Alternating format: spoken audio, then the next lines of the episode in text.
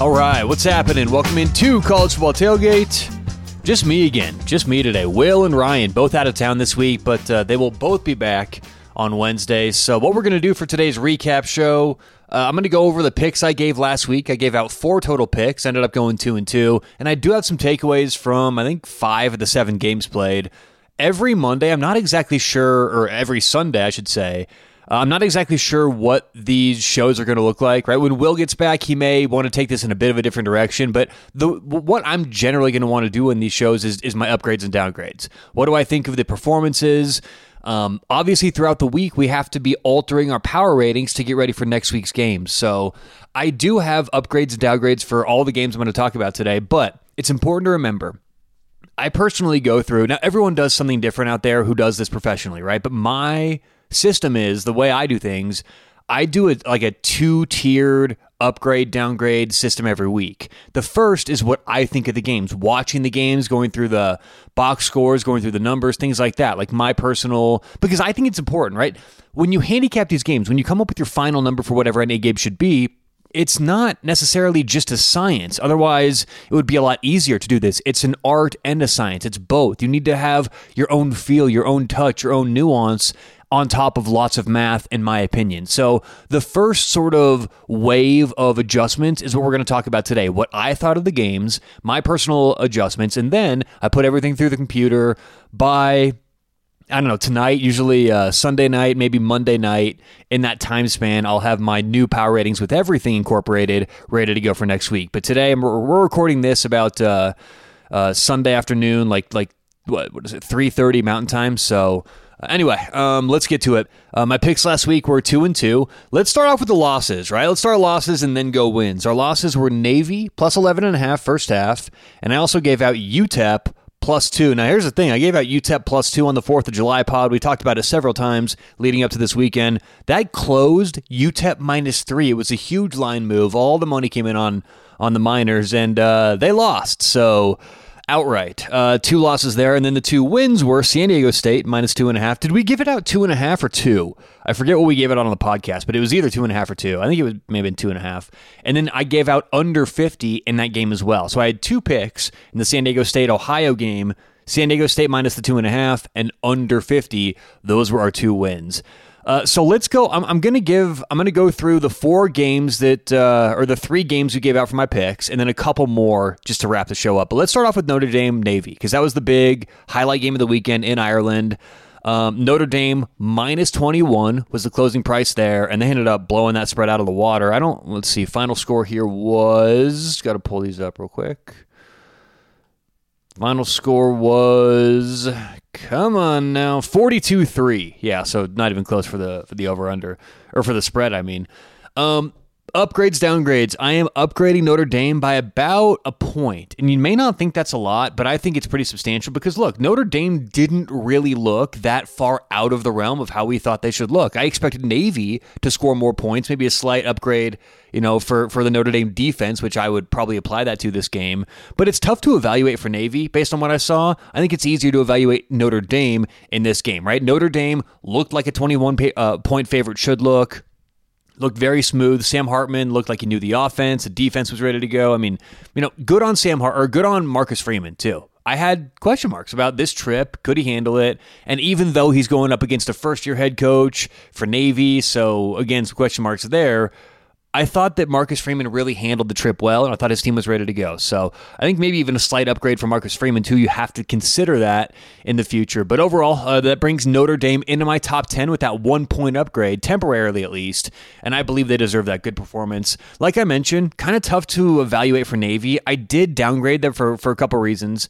Um, I thought the offense, they didn't look comfortable. I thought they would look much more comfortable in this sort of new look offense. And as the announcers were saying during the game, you know, they're still running the triple option just out of different sets. They brought the wing T into it, they brought some shotgun looks but they didn't look ready to go. As a matter of, as a matter of fact, I could tell it was going to be a long day when in the first half, the first quarter, I think, one of the first passing plays, I think, uh, Navy, they had two guys run into each other, and obviously that's a clear error on the play caller, right? You, an offensive coordinator or play designer, whoever came up with that play, you don't have two guys that close to one another on, a passing play. It's play design, right? So either someone ran a route or, or you know they weren't supposed to. Whatever happened there, you're going, oh, not a good start for this uh, this Navy offense. But either way, I downgraded Navy about two and a half points based on what I saw. Upgrade the Fighting Irish, the Fighting Irish, by one point. So right, let's move on to UTEP and Jacksonville State. UTEP ended up closing three. We talked about this, gave it out plus two.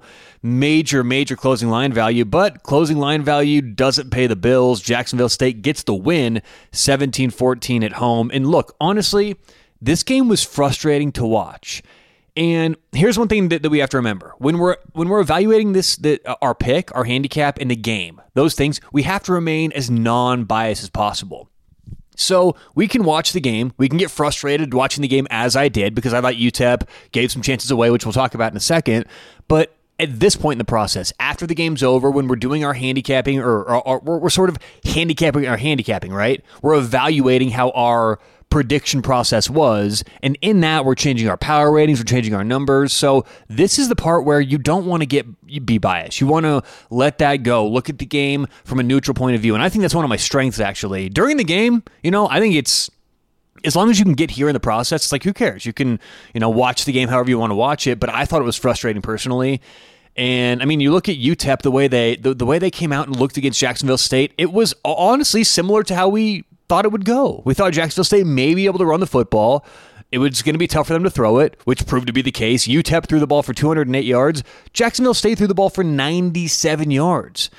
I mean, when you look at the total, the total uh, uh, yards gained, UTEP outgained them uh, by about 100 yards total.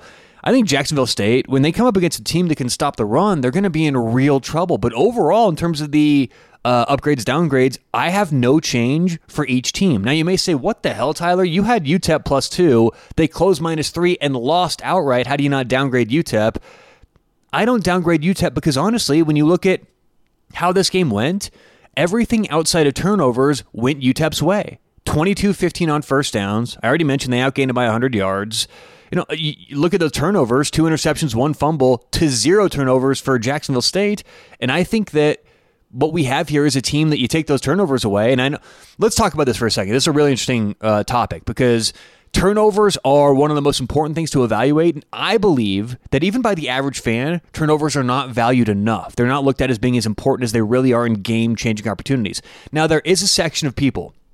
I know it because I talk to, to, to people. My, my, my, my buddies say this, other shows say this.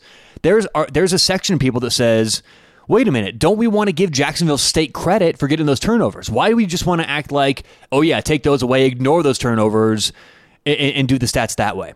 Here's why we largely do that. We don't want to ignore every turnover, okay? But largely, what you find statistically is over the course of a game, season, couple seasons, 10 years, whatever, turnovers are random.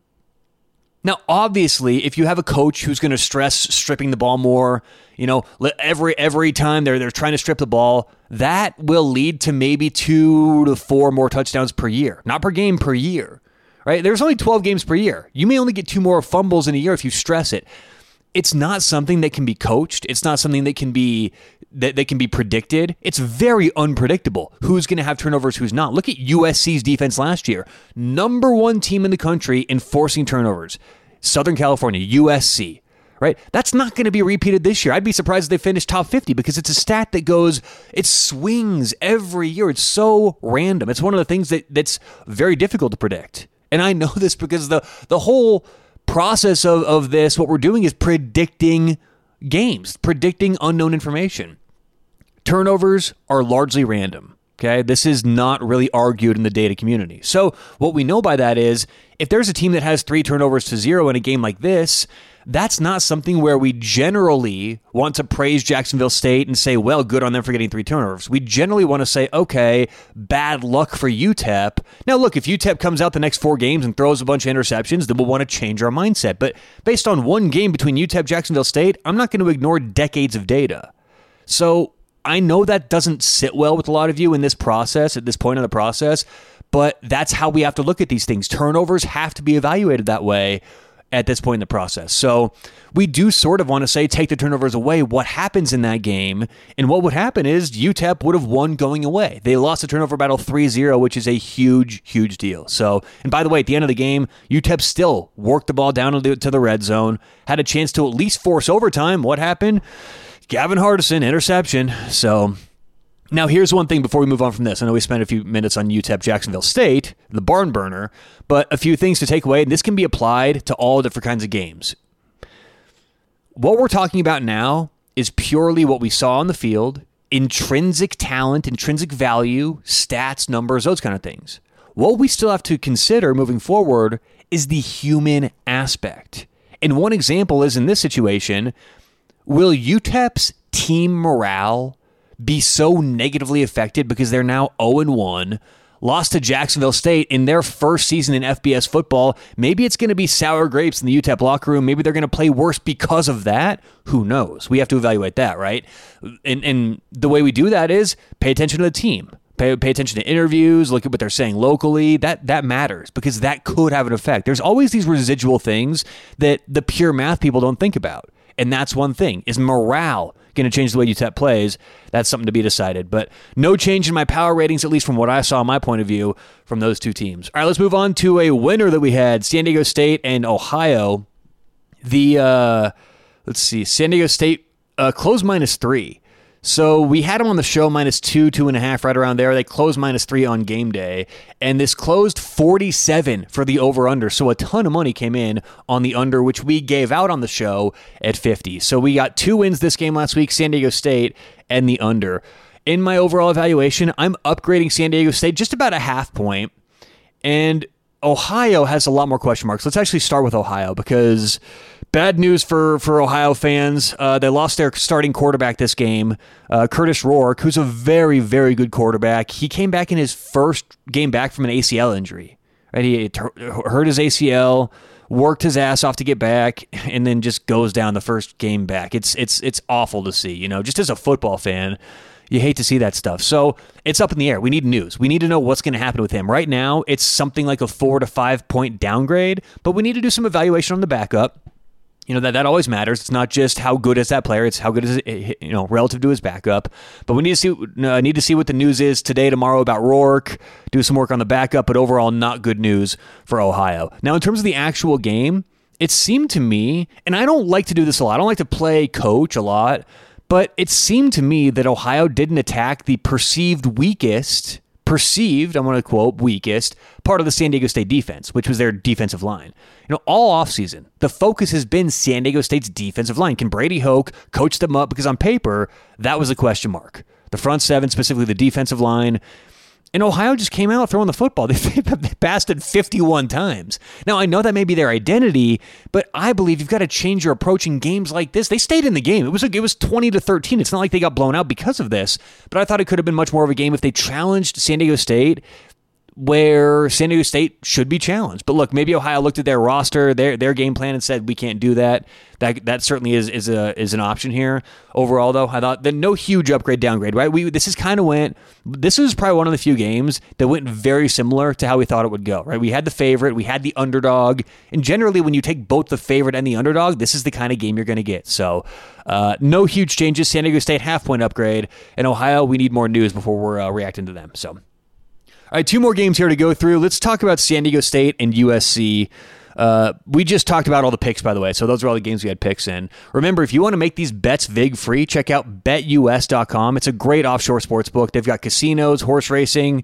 Uh, it's, it's you can play a little blackjack at halftime while you're betting on sports. So check them out, BetUS. Put promo code tailgate in when you're signing up. That's going to get you access to all kinds of unique bonuses, promos, things like that. So that's betus.com promo code tailgate. Also, want to thank Skillshare. If you're looking to learn how to do some of this math, what we do, the upgrades, downgrades, and if you don't really know where to start, a good place is basic math classes because that can be applied to all different kinds of things in college football And you can find that on Skillshare.com. You can also find photography classes, drawing classes, graphic design classes, cooking classes, everything you can really think of in terms of if you want to learn it, Skillshare's probably got it. So sign up today. Use promo code Tailgate for a uh, a uh, discount off your first uh, purchase. Especially, I think if you get a year, it's thirty percent off your first year. So at Skillshare.com, promo code Tailgate. Start learning today. All right. Um. So no real upgrades or downgrades for either San Jose State or USC. And again, I think some people may say, what are you talking about here, right? Why would you not upgrade or downgrade either team? San Diego State came out and it was 14 7 at halftime or 21 14 at halftime, whatever it was. Everyone's freaking out. What's going on here? That's my first part of this whole reviewing this game. Everyone seems to do this every year in college football. And it seems to die down more the more we get in the season because everyone's used to it. But especially early on, weeks like zero through three, everyone loses their shit at the end of the first quarter and at the end of halftime. I, I, I just don't get it. It's like we've never watched football before. Yes, USC was up 21 14 at halftime. Everyone on Twitter and Facebook or Instagram, I'm not on TikTok or whatever. I'm sure it was going on there too. It's like, ah, ah, like USC, oh no. Oh, sell your USC stock. It's like, calm the fuck down. Let's collectively breathe. It's going to be okay. Now, look, San, San Jose State still covered the spread, right? They ended up losing by, what, 28? It was a 31 and a half, 32 point spread. So they covered by four points. But this game went largely how we thought. USC gave up some points, gave up some touchdowns. This is a not this is not an amazing defense we're dealing with with the Trojans.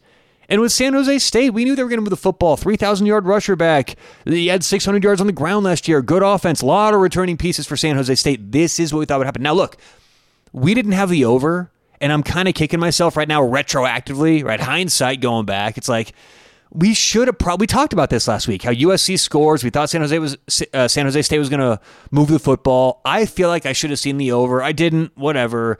But moving on, you know, USC looked fine. No change. I don't think we downgrade them because they gave up points, gave up yards. We knew they were going to give up points and yards. They did this last year. No reason to think that just because they couldn't somehow come up with a four nothing turnover differential, they're going to, you know, blow them out. They won by 28. Spread was 32. So I I thought USC looked how we should have expected USC to look. Now we do have to watch their defense.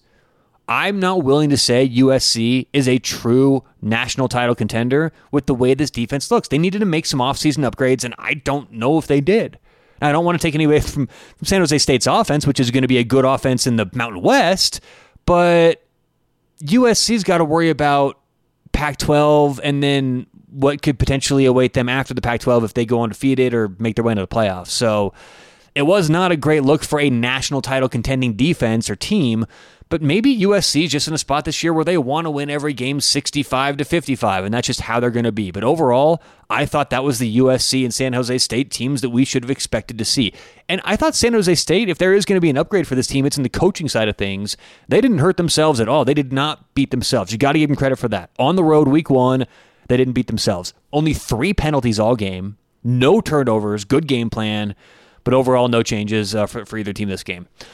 All right, let's wrap things up with Hawaii and Vanderbilt. This was a really interesting game. Vanderbilt came in here minus 17 and a half. And remember, last year Vanderbilt went to Hawaii, won what was that 63 10? I may be off with the score or something like that, but it was an ass whooping last year. So Hawaii now going to Vandy, Vandy the big big favorite at home. Well, what ends up happening? Hawaii kind of hangs in there, I guess, for a little bit. Well, the final score was 35 28. Let's talk about this because I don't want to actually mislead by saying Hawaii hangs in there uh, for a little bit. They scored 14 points late, but overall, it was one of those weird games to where I never felt like watching it. I never felt like Hawaii really was going to win. They never really had control. I never thought that was the case. But they kind of did what they wanted in the first half. They sort of found their momentum throughout the game. I mean, you look at the stats. Hawaii outgained Vandy by almost 100 yards. I mean, Hawaii had 351 passing yards compared to about 250 from Vandy. So offensively, against Vanderbilt's secondary specifically, I think Hawaii looked comfortable. And I think it's b- bad news for Vandy moving forward, but neither team could run the football. I mean, what a pathetic showing on the ground. Hawaii had 25 rushing attempts for 40 yards. Vanderbilt, not much better. 26 rushing attempts for 39 yards. I mean, Hawaii 1.6 yards per rush, Vandy 1.5 yards per rush. It was not good on the ground, but both teams kind of did whatever they wanted to through the air. So watching the game, though, I never really felt like Hawaii was going to win. I mean, let, let's not forget, despite the final score of 35 28, Vandy was up 35 14 in the fourth. But my takeaway is I was actually kind of impressed by Hawaii. I thought Hawaii, given the travel, the fact that they were plus 17 and a half, Vanderbilt is, at least perception wise, getting better where it matters. But what I saw was a comfortable quarterback in, in Brayden Schager for Hawaii doing really, I mean, I don't want to say what he wanted to. They were three for 11 on third downs, but that's not a good sign for this Vanderbilt team. Almost three touchdown favorites at home, and you get kind of torn up in the secondary. And it wasn't all, you know, uh, prevent late. I mean, Hawaii scored one of those two fourth quarter touchdowns with I think 10 minutes to go. So it was not two touchdowns in the last two minutes. I think that need, that needs to be paid attention to. So look, overall, I was very impressed with Hawaii so far just based on my evaluations without looking at the computer yet. I'm upgrading Hawaii 3 points. Now that is a big upgrade. You could say, what are you talking about? They were down 35 17 in the fourth quarter. You're upgrading them by three points. I think they deserve it. And I think the changes from what we saw last year, Hawaii made mistakes last year. They were not a good team last year, but overall, I think it's fair because what we saw this game showed that this team could bounce back. They were resilient, good offense. I think the the game plan was good. And even though We've mentioned that 35 17 a lot. Let's not paint the picture that Vanderbilt dominated all game and then Hawaii came back late. Uh, the, the whole reason why I wanted to bring the 35 14 up is because we need to give Vanderbilt some credit. You know, they did what they needed to to win. And you could say, yeah, they got out game, they got out first down, they maybe cut out coach a little bit of the game, but they still won by seven and had a lead in the in the you know throughout the entire game. But I don't know. Walking away it was interesting. So I'm upgrading Hawaii three points. I think that's very fair. And the computer, you know what's great about this is my computer may bring me back to reality. And if it says no, no, no, no, no, we're not going to do that, then I'll make the adjustments. If you want access to my power ratings, uh, we have a Patreon, five bucks a month. And what I think I'm going to do, I haven't run this by Will yet. I think a couple times a year, I'm just going to put out all the power ratings. Because last week we did the top 50.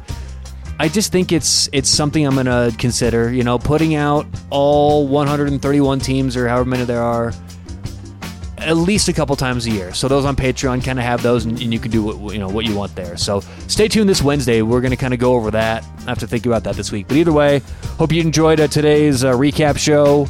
And uh, yeah, we'll talk to you on Wednesday right here on College Ball Tailgate.